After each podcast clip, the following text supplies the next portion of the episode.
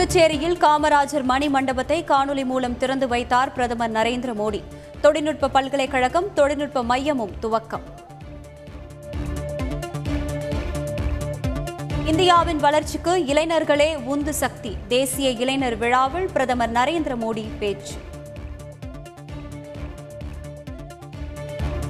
எனது கிராமம் திட்டத்தின் மூலம் சொந்த ஊருக்கு நலத்திட்டங்கள்.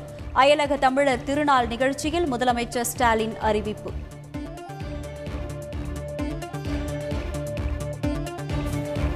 பொங்கல் பண்டிகையை ஒட்டி போக்குவரத்து ஊழியர்களுக்கு சாதனை ஊக்கத்தொகை.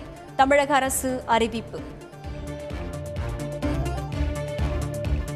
தமிழகத்தில் கொரோனா தொற்று தடுப்பு நடவடிக்கைகள் குறித்து மத்திய சுகாதார அமைச்சர் மன்சுக் மாண்டவியா நேரில் ஆய்வு. தேனாம்பேட்டை மாநில மருந்து கிடங்கு கட்டளை மையத்தை பார்வையிட்டார்.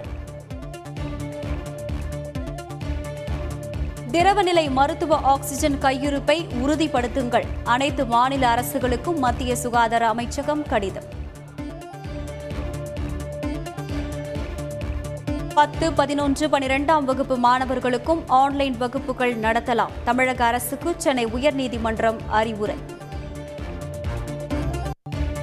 மாதக்கணக்கில் ஊரடங்கு வரக்கூடாது என்பதுதான் அரசின் நோக்கம். சுகாதாரத்துறை அமைச்சர் மா. சுப்பிரமணியன் விளக்கம்.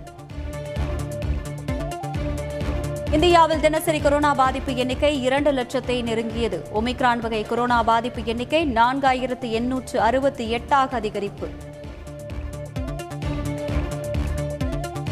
நீட் விலக்கு மசோதா தொடர்பாக டிசம்பரில் ஆளுநர் செயலாளருக்கு நினைவூட்டல் கடிதம். தகவல் அறியும் உரிமை சட்ட கேள்விக்கு தமிழக அரசு விளக்கம். முன்னாள் அமைச்சர் ராஜேந்திர பாலாஜிக்கு நான்கு வாரம் நிபந்தனை ஜாமீன். மனுவை விசாரித்த உச்சநீதிமன்றம் உத்தரவு. தமிழகத்தில் ஸ்டிக்கர் கலாச்சாரத்தை துவங்கியது அதிமுக தான் மருத்துவ கல்லூரிகள் குறித்த எடப்பாடி பழனிசாமியின் குற்றச்சாட்டுக்கு அமைச்சர் தங்கம் தென்னரசு பதில். பிரதமரின் பாதுகாப்பு குளறுபடி குறித்து விசாரிக்க குழு அமைத்தது உச்சநீதிமன்றம். ஓய்வு பெற்ற நீதிபதி இந்து மல்ஹோத்ரா தலைமையில் நியமனம்.